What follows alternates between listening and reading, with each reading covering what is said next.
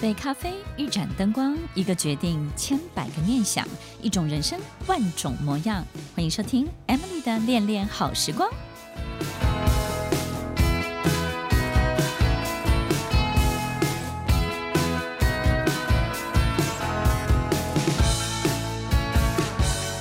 欢迎收听《恋恋好时光》，我是 Emily，在每周六晚间八点到九点，与您在空中共度美好的时光。这个世界你不塑它，它就来塑你，对不对呢？所以，我们把自己放在什么样的世界，其实特别特别的重要。如果我们能量很强的时候，我们就应该要找到一个很好的舞台，我们来帮它塑形，我们就可以好好的发挥。但是，当我们能力很弱、能量很弱的时候，我们就要找到一个非常好的环境，让它来改造我们。所以，一个对的职场，一个对的工作，真的真的很重要哦。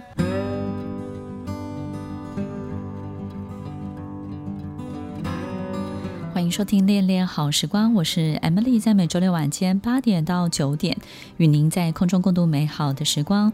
今天是大年初五，祝大家新年快乐！很快的，我们就要恢复上班了，听众朋友，你已经准备好要开始工作了吗？在过年前，你已经决定好自己要留在原来的环境里面，还是你要转换跑道呢？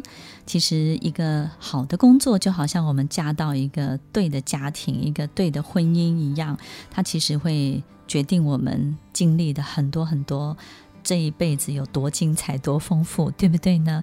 我们有时候也很依赖，也非常、非非常期待这一切。可是有时候就会嫁错人呐、有时候就会走走到不对的地方去。以前有一个教授，他曾经跟我讲，他说：“他说，Emily，其实一个有能力的人、有才华的人，都是像一朵花，就是含苞待放。它会有一个含苞待放，或是一棵果树，它会有一个。”长果子，先开花，然后长果子的这种过程，所以呢，它在这个绽放、盛放的过程呢，会比一般人多很多的这种。步骤跟曲折，那他就要许多的这种好的触媒，他才能够把他这辈子完完全全的每一个阶段、每一个步骤都伸展开来。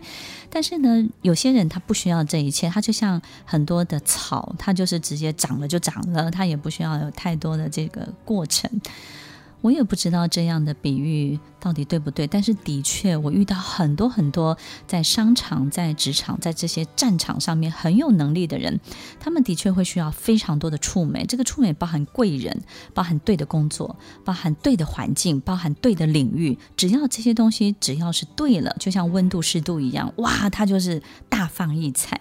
那在今天的节目当中，我们也邀请到诚志集团负责训练。这个各领域 HR 的这个负责人陈俊如经理，然后他叫 Jason，他们在整个训练的过程当中呢，非常非常了解各个行业的 HR 他遇到的很多的问题。我相信 HR 可能会遇到两个部分，一个就是在招募当中，我们到底要招募什么样的人，然后第二个部分呢，我们可能会遇到流失的问题。所以 Jason，你在面对 HR，其实他们最常碰到的是不是这两个部分呢？Hello，各位听众朋友，大家好，我是 Jason。对，其实，在年末的时候，真的是 HR 最忙碌的时候，不管是也最烦恼的时候，对对对，是最烦恼，就收很多辞呈，对，以及还要规划未来的训练，嗯、就刚好包含到刚刚 Emily 老师讲的这两个部分。是是是，那你觉得，其实他们都会碰到这个假设转职啊、离职当中，他们都会通常碰到什么样的状况呢？在离职的部分，其实，在 HR 每次在询问训练的时候，他们其实都会一起分享到这一块，就是说，诶，当然第一个，我觉得是在跟同事之间的相处，一定有一些他觉得不太顺畅，对的一个心情的这个部分。所以在相处的时候，这个。好像没有处的很好，我们就觉得转换环境，一切就可能变好，对不对？我在你面前，你认为我不是个好人，但是呢，我换个环境，我就可以重新做人了，对不对？此处不留爷，自有留爷处。这种赌气离职的比例高不高？其实，在 HR 的分享当中，其实还蛮高的。至少他们所接收到的讯息，对，他们所 feedback，呃，员工所回馈的还是蛮多的，是这一块。其实，在赌气的过程当中，我们我们很难留挽留住赌气的，哪怕他能力再怎么好，对不对？他能力再怎么好，但是呢，他如果留下来，他继续经常赌气的时候，其实很多事情也不见得会顺畅。所以在你的经验当中，这样的人，你会就是顺水推舟让送神离开，还是觉得尽力的挽留？假设他能力很强。很专业啊！如果如果是这个问题，其实很多 HR 分享，我觉得他们会有两个面向，他们会分享到说，嗯、当然，如果只看到留才这件事，对，对于他们来说，他们 KPI，哇，他们觉得很困扰。是，但其实有很多 HR 很正向的分享，他说，哇，那很不错啊，至少我们把这个节点。在这个情绪当中，没有在他们的同事之间渲染，就刚好到这到此为止。对对，同时也有机会让啊、呃、公司可能更有能力的人才有更多晋升的空间。是的，是的。对，其实赌气的人是很难去让他消停下来的，因为我觉得他可能对很多事情的不满意。但是有时候我们可能会发生在事情上面，我们会以为解决了这件事情就解决了他的心情，其实不然。其实他真正不满意的。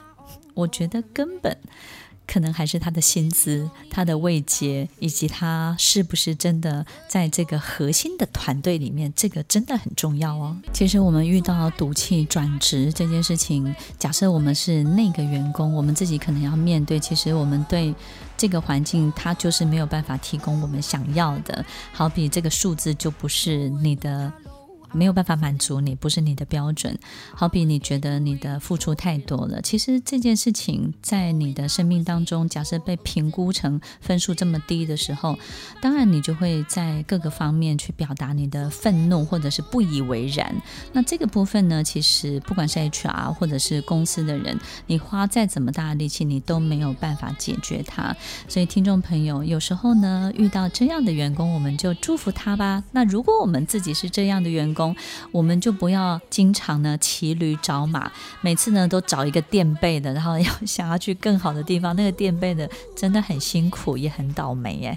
听完今天的节目后，大家可以在 YouTube、FB 搜寻 Emily 老师，就可以找到更多与 Emily 老师相关的讯息。在各大 Podcast 的平台，Apple Podcast、KKBox、Google Podcast、SoundOn、Spotify、Castbox，搜寻 Emily 老师都可以找到节目哦。欢迎大家分享，也期待收到您的留言和提问。我们下次见，拜拜。